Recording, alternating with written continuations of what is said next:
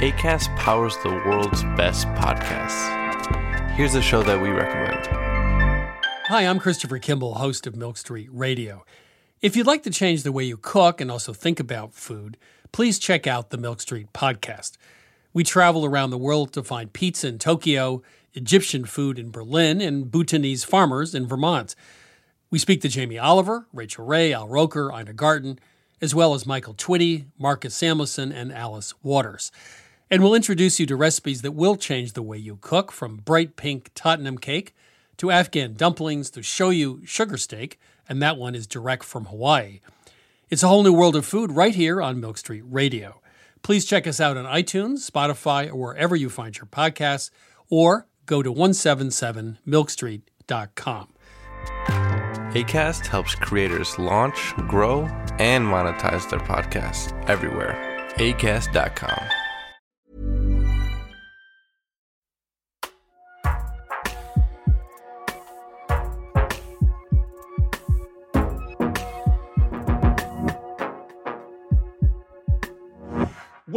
welcome to another Books of the Year podcast from your friends at Books of the Year.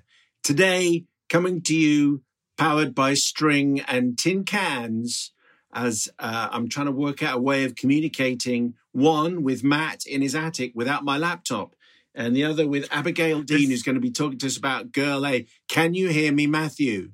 Yes, I, I, mean, witness our determination and dedication to do this pod in the fact that you are, yes, it, it is coming up. You're, you're, just about coming through. It's like the 1940s all over again. Yes. London calling. Well done. Uh, so, yes, no, we're, we're, we're, we're going to get through this, I think. We, we've got through the past year. I'm sure we can get through this. We're speaking one week away from the launch of the new Drive Time show on Greatest Hits Radio, where sport yeah. will be provided to you by the one and only Matt Williams. Yes, but indeed. with a little less Liverpool chat. well, yes, I think so. Let's consider Given... what's happened. What's happened? What's happened to dear oh Liverpool oh and the clip?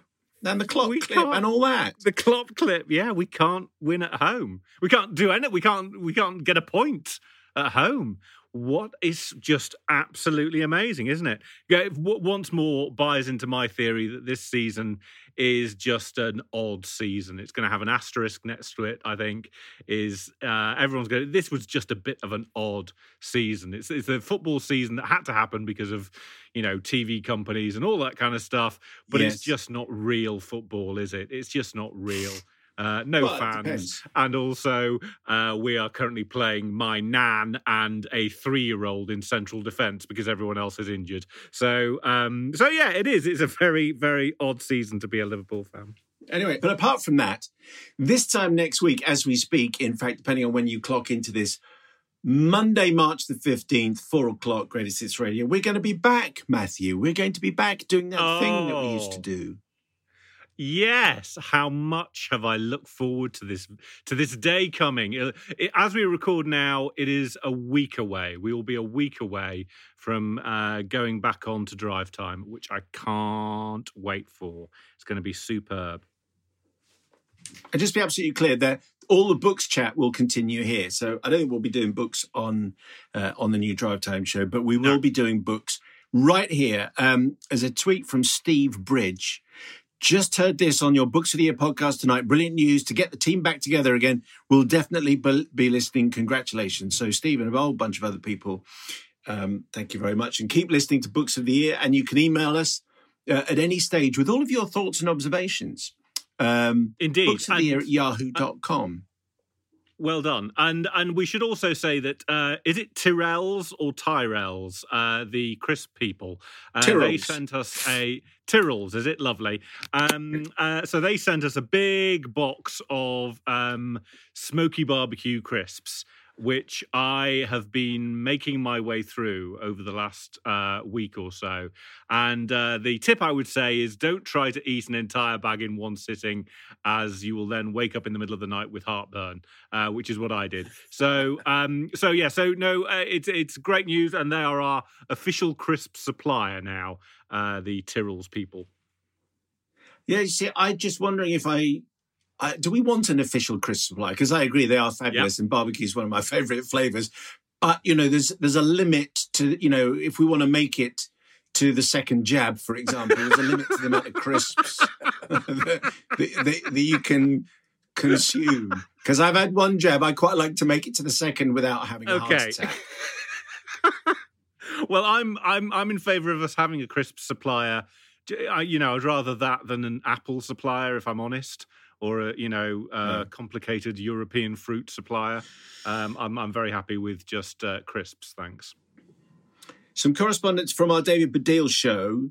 Viv Johnson, a truly thought provoking podcast, Balls of Steel to David Baddiel and his brother for challenging the other Chelsea fans' hideous anti Semitic chant. I've told a number of people that David Baddiel story, uh, which he told on the last podcast. If you missed it, you can catch up with it. Turning round and facing abusive fans is, you know, is quite something. I thought that was quite a tale. Yeah.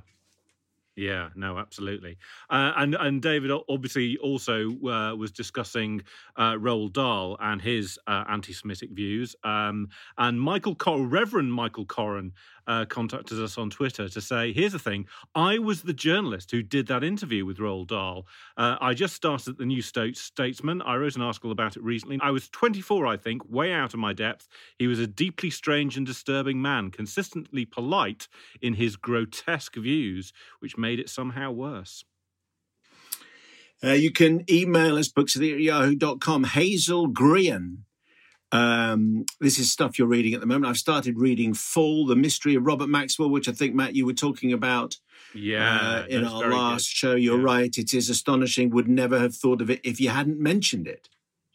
Indeed. Uh, and Matt Fillmore um, says, My new reads have arrived. Uh, and those three reads are Knife Edge by Simon Mayo. Imagine. Hey, now out be- on paperbacks, seven ninety nine. Boom. um, How Not to Be a Boy uh, by Robert Webb. Now, Robert obviously was in for a different book, not for that Yes. one. That's his first one. And uh, something called The Thursday Murder Club by Richard Osman. Who knows about that? I mean, here's hoping, Richard, you know, keep on going. But it appears uh, no one's reading that book at the moment, not selling No. at all. God bless No. Richard. Just keep on going, man. At some point, it will happen for you, believe me. Yeah, it's like the Charlie Mackesy book about you know the the uh, the horse and the dog and the boy uh, and all that. That's not selling uh, at all. No, you know, I mean, no, every- no I just feel yeah. so sorry for Charlie Oh, uh, and for Oh, Richard. Charlie. I mean, you know, but maybe you know maybe things will turn around. Uh, Richard Wheatley, uh, where can I get a list of the winners um, of Book of the Various Years, please? okay, so uh, we don't. I mean, not. I mean, the, uh, the books that we feature, we love. So we would say they are the books of the year. So basically, that's all of the books. So all you need to do to know our books of the year is to go back through Yes. our various books, and uh, with one exception, cough cough, Ant Middleton, um, they are all books of the year that we will stand by. I've had it with the SAS. I've had it with explorers. I've had it with adventurers. I, you know, Oh, that's dear. it. Fine, be off, be off with you, all of you, and photographers. I mean, they. Don't like Photographers. They oh. just. I mean, what's. See, some kind of prejudice that's entirely valid. and members of the Wow. SAS who write books, I mean, don't come round to my house, please. But you know, because Matt and I are pretty hard, but we're, you know, Yeah, yeah, definitely. We'll we'll have the lot of you. Yeah. Abigail, it's very, very nice to speak to you. Uh, the Abigail's book is called Girl A, and Matt will now describe the cover. Yeah, very classy cover. Um, it's uh, yellow and black. So you've got a yellow A superimposed over, uh, well, it's a girl's face, but we can't really see um, the girl's face that much because uh, there's a black stripe over her eye uh, with the title Girl A, and then Abigail's name um, beneath that with uh, very nice testimonials from Paula Hawkins and Jessie Burton. Paula Hawkins loved it, apparently, as did, well, as did I, as did you, Simon, and as did uh, quite a few other people because this one's been flying off the shelves. Abigail, take us into the world of Girl A. Introduce us to the story uh, about who she is and what's been going on here. Sure. Um, girl A is Lex, Lex Gracie, and she manages to escape from her parents' house when she's a child, um, a house that becomes known as the House of Horrors in the press. And as she does, she um, frees her six brothers and sisters and she exposes her parents' religious cult and um, the, the, atrocities really that have been committed against the, the children um, within the house. And Girl A starts 15 years after that, by which time Lex is a successful attorney. Um, she's living in New York. She, she really does everything she can to avoid thinking about her past entirely until her mother dies in prison. And when she does, she leaves Lex and her siblings the family home, uh, the House of Horrors, where they grew up which sort of forces Lex to return to the UK um, and to reconnect with her brothers and sisters, uh, revisiting those old um, old battles and old alliances that I think are found in in every family, uh, in order to decide the fate of of the house. Now, uh, people, Abigail, who are listening to this, uh, who haven't bought the book already, who haven't read it, might think, okay, I, there have been other in quotes, House of Horrors stories before, and I'm talking about novels here. Um, yours is definitely yours definitely it, it's in the same territory, but it feels very different because, as you've just explained, we start knowing that Girl A, knowing that Lex is okay. Did you always know that that was the way you were going to construct the story? I did. Yeah, that there was never going to be any question really as to whether or not Lex escaped. And I think that's because, to be honest, the thing that really interested me about the story um, was what happens after the, the, the sort of crime has been committed. Um, you know, what happens? So, if you've been affected by something like this um, and, and, terribly affected, the way that Lex and, and her siblings have been, what how do you live in in the sort of aftermath of that? And so i think that by having the escape very very early on like you know in the first um, in the first chapters this definitely isn't a spoiler um I, I sort of wanted the focus more to be on on how the siblings have dealt with what happened and, and how that's affected their relationships with one another and how they have kind of grown from childhood into adulthood and, and how the dynamics have shifted.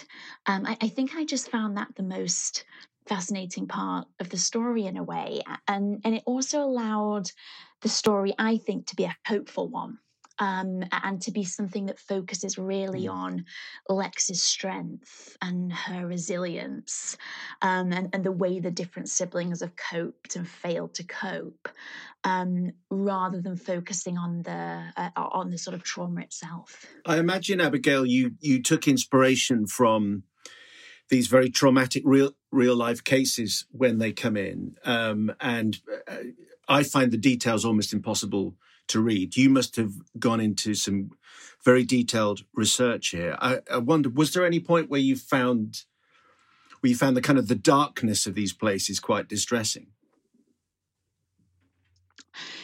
There, there were, I, I think, at times. I, I, I actually tried not to research kind of real life cases too much because I was very aware that you know I wanted this to be a fictional family and and so sort of beyond the headlines I, I, my, my reading was really more into sort of the psychology of how people might respond if something had had happened to to them like this as children. Mm. so sort of a lot of reading into stockholm syndrome and um into the, the, the kind of rages that gabriel experiences. But but i guess in a way that that that's also dark territory and and difficult reading as well.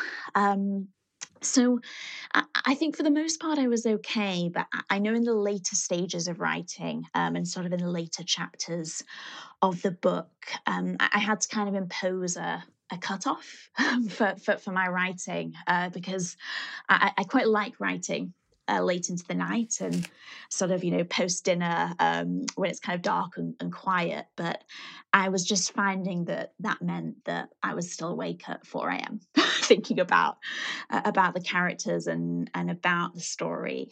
And yeah, that that just makes it very hard to get up for work mm. the next day. so um, I think there was a bit of haunting, yeah.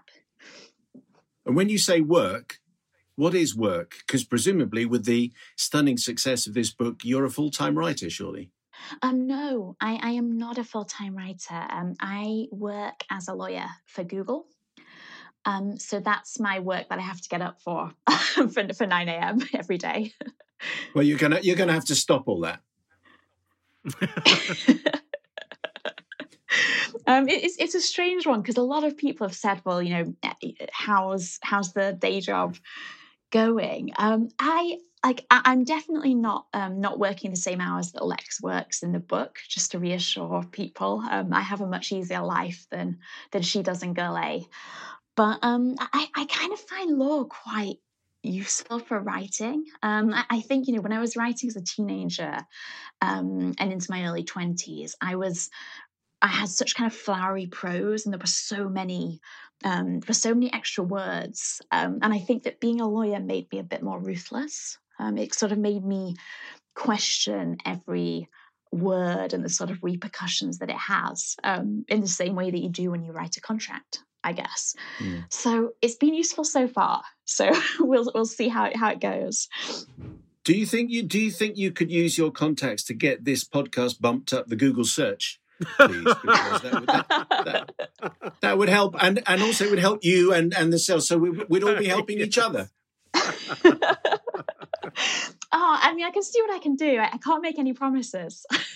oh no. Okay. No, I was an, I was I was an, I was kind of an unfair question, but as this is no, so so here's here's so he, he so here you arrive with this extraordinary debut novel. Can I just ask, because I didn't start writing until I was in my 50s, you know, so I'm sort of even older. But when when you delivered this book, is, is it basically what we're looking at now, or has it been changed or altered? Was the cast the same? You know, if we could see the original draft, what what difference would there be, be between this Girl A and the original Girl A? It, it was a pretty significant um, period of time of edits. So it, it very much was not. Um, it, it's the, the, final draft, um, you know, in printed form is definitely not what it looked like when I first sent it to agents. Um, and to give an idea of the time, the time frame, I mean, I, I think I sent sort of my finished version to agents in May 2018. And um, we finished editing kind of just over a year later. Um, so I think that actually it's May, May 2019 to sort of May 2020, I think. Um, so yeah. I think, yeah, that that was a year of, of pretty intense editing in different sort of scopes. Um, and, and, it's strange because the, the cast was the same. Um, the, the cast was the same and the story was substantially the same. Um, which which sort of makes makes the editing sound like it wasn't a particularly kind of productive exercise. Um, I think it's just a case that um, I, I, had very little idea about the sort of really the, the rhythm of a book almost and the sort of reveals that happen, um, the, the way to keep a reader gripped. So I, I think a lot of the work was considering that um, and considering how different revelations would would land and, and when they would take place. Um, all, all, of that stuff was really new to me and, and stuff that I just didn't understand, to be honest. And, that was a great learning learning experience that, that I could not have done on my own. I, th- I, think something you've ju- you've just mentioned there, Abigail, is is um, uh, part of the reason again why I really enjoyed the book, and that is that uh, of, sort of drip feeding these revelations to us. Because even though you know that Lex gets out of the house, you don't know what has been going on inside the house. Um, and that obviously is drip fed to you um, through the book. I do want to talk to you about her father and what, what and what he's doing. And um, it, it, struck me that it would be really easy to write a book where the where Gabriel, the the the sort of uh, patriarch in this house, um, who's founded this cult, um, he would just be indiscriminately cruel to his kids all the time. And it would be very easy to write that book and and we straight away obviously our sympathies would straight away be with the children and and, with his wife. And yet that's not what you've written. And in fact there's there's one uh, the, there was one line i underlined as i was reading it um, because i think it really exemplified the the the very um, uh, latent cruelty that he was um, that he was exerting in that house. And it's one where he you talk about him adjusting the rules of the house and tuning them to a pitch which the rest of us couldn't hear. And I, and the idea that you don't know whether you're breaking rules or not. You don't know whether you're angering him or not because he is arbitrarily changing what what is right and what is accepted in the house. Yes, I think that's where father is at his most terrifying in a way, um, that he, he is entirely unpredictable. Um, and, at times he gives the impression that he, he really loves his children um, that you know that he cares about them deeply and is desperate to protect them and that the isolationism that sort of surrounds them is is something that he believes is is best for them um, and I think it was really important to me even with mother and father who are you know they they're certainly characters who don't inspire sympathy um, i did want to inspire some understanding for them um, and i think there are moments in in the book um, when fathers father just is is such a pathetic character that it is difficult not to have some understanding for how um, how bitter and isolated that he does become um, yeah, so I think sort of having straightforward villains has never really appealed to me because I think I, I, want there to be sort of strands of humanity in them, and I think that's actually what makes them more frightening because that they then feel kind of more real in in a way. Was there a, was there part of this book, Abigail, that you were quite happy to leave behind? You know, I mean, when the characters are very real, you live with them 24 hours a day, you dream about them, you wake up in the night wondering what they're doing. But was there a section, as we're pleased that girl A and her siblings escaped, was there part of you that was quite happy to leave this house behind? I, I think there was. Um, I don't necessarily think because of the sort of subject matter of of the book, um, but I think it was the case that by the time editing was finished, I had been um, kind of obsessed with this story and with these characters for nearly three years. Um, to the extent that I have like my Girl A playlist, you know, and I have various um, you know, songs that remind me of the characters, um, you know, different novels that I would return to when thinking about different characters. And you know they, they are kind of the people you think about when you're on your commute. You know, I, I think that you know, they do feel very very real, um, certainly to me. And you know I think there's only so so long that that's maybe healthy to, to do for a particular yes. novel. Yes. What, what um, and what's on the playlist? Yeah. What what what what is on that playlist? If we, you know, if we're reading the book and sharing some of the songs, what can you mention a few of them that are on there? Yeah, um, I can. So um, there's quite a lot of Florence and the Machine. Um, mm. So particularly sort of thinking about Lex. Um, so Never Let Me Go um, was a song that I listened to a lot um, in in that period of time. Um, there is also um, I, am a really big fan of the Hold Steady um, and Craig Finn, um, and particularly Craig Finn's lyrics. and there is a song called "Something to Hope For," which will always, I think, make me think of Gabriel in some capacity. Uh, it was it was a sort of song that I listened to pretty much continuously when thinking about the fourth chapter of the book, um, which is the chapter that that focuses on on him.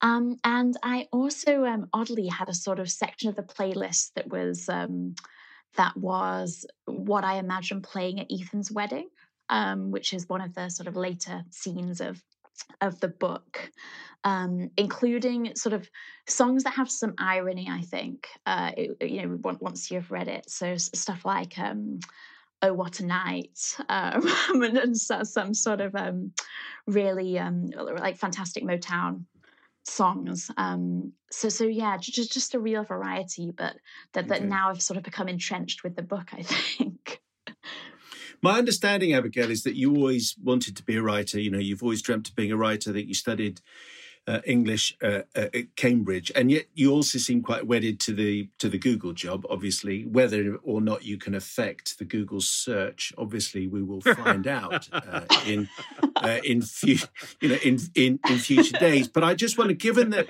Girl A has sold around the world, and given that the film rights have been sold and so on, it's not you know I mean, I don't want to sound like your agent or your publisher, but you're going to have to do you're going to have to do one or the other, aren't you, in the future? Um, so I just want to clarify, just in case there's any uncertainty in people listening. Unfortunately, I don't have power to influence Google search. okay, I, I promise. That's all this case. interview is going to be about. no, I, I, mean, I think Girl A would be, you know, the sales would be even even more impressive if that was the case. so, so sadly, that that's not um, uh, that's not within my power. okay, but, okay, um, reluctantly. reluctantly, um, but uh, I mean, I, I don't know. I, I I think it is possible to be um, to sort of have two roles. At, at, one time. I think so many people do write while um, while doing another job. Um, That's true. So it's it's difficult to say, but I you know I, I often think of um, I think there was a sort of profession in the I don't know if it was the sort of 18th century, 19th century, where somebody could be a kind of man of letters. I think they, they were sort of called, and and it seemed that you sort of wrote you know you'd write your novels or your poetry and you'd sort of potter around a little you'd have a great study you know you would maybe do a bit of law or you know do, do, do something else nice. do some I like politics it. Yeah. um and i think maybe being a woman of letters would be um that maybe that's the dream maybe that that's the new job that i should try to kind of craft um craft for myself so so Abigail, if you and obviously you're you're going to to want to write more, and and your agent and and and certainly I as a as a reader want to read more of what what you've got to write.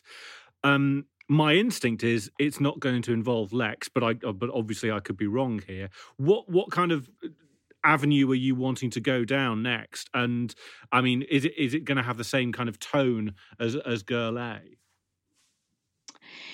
Yeah, you're, you're right in that it won't um, it won't feature Lex or, or, or any of the Gracie family. Um, one of the really strange things I think about publishing is often as you're talking about one book, um, you've been sort of working on on another book for for quite a while. So so over the last year or so, I have been um, working on my second novel. Um, so, that's the kind of new obsession, I guess. That's those are the new songs um, that that I'm that I'm listening to. Um, and um, it, it, I think it does have a similar tone and, and some similar themes to Girl A. Uh, it, it's a book about conspiracy theories and it follows two characters in the aftermath of um, of an attack that takes place. Um, one who loses her mother in that attack, and the other who miles away um, believes that the whole thing was a hoax and so sets out to disprove that the people affected um, you know ever existed that, that it ever took place um, and it follows those two those two characters in the the months okay. and, and, the years after that attack. So is there anyone at your different. publisher? Is there anyone? Is there anyone at your publisher who suggested you call it Girl B? and then go all the way through the alphabet. Yeah. Not yet. um, we got a series here. We got a series. But I mean, boy A. I mean, boy A would be another would be another option, I guess. Brilliant, yes, fifty-two. Yes, that's true. Excellent. Uh, all right. Well, that's it's a fascinating insight into into your writing and your writing style and what's coming next. But for the moment, until that new project arrives, Girl A is new from Abigail Dean. Abigail, very nice to speak to you. There will be more from Abigail uh, on our next podcast, which will be our uh, famous Q and A uh, session, where Abigail will wander through our high, finely honed, nicely chosen um, questions. But for the moment, Abigail, thank you very much, and congratulations on Girl A. Thank you so much.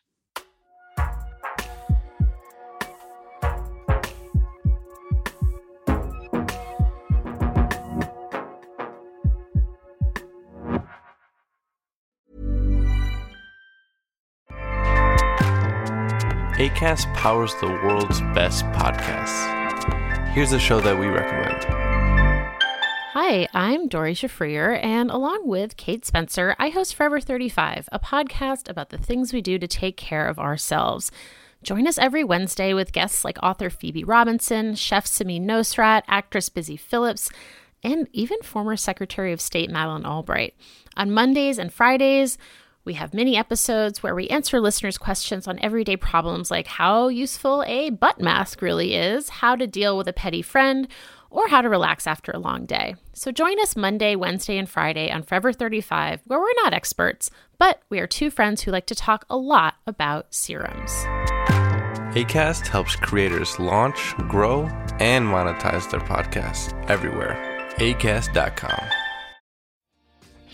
Hi, my name is Kaye Adams, and to be honest, I'm not so good with the aging process, so I enlisted my old chum, the filter free Cara McKenzie, to advise. Could you imagine being a porn star? The room would need to be really hot for me to strip off. To be honest, she's not much help, but she is rather amusing. And along with some great guests Jo Brand, Andy Oliver, Anton Du Beke, Ruth Langsford, and Craig Revel Horwood, darling, we are learning how to be 60. Listen wherever you get your podcasts.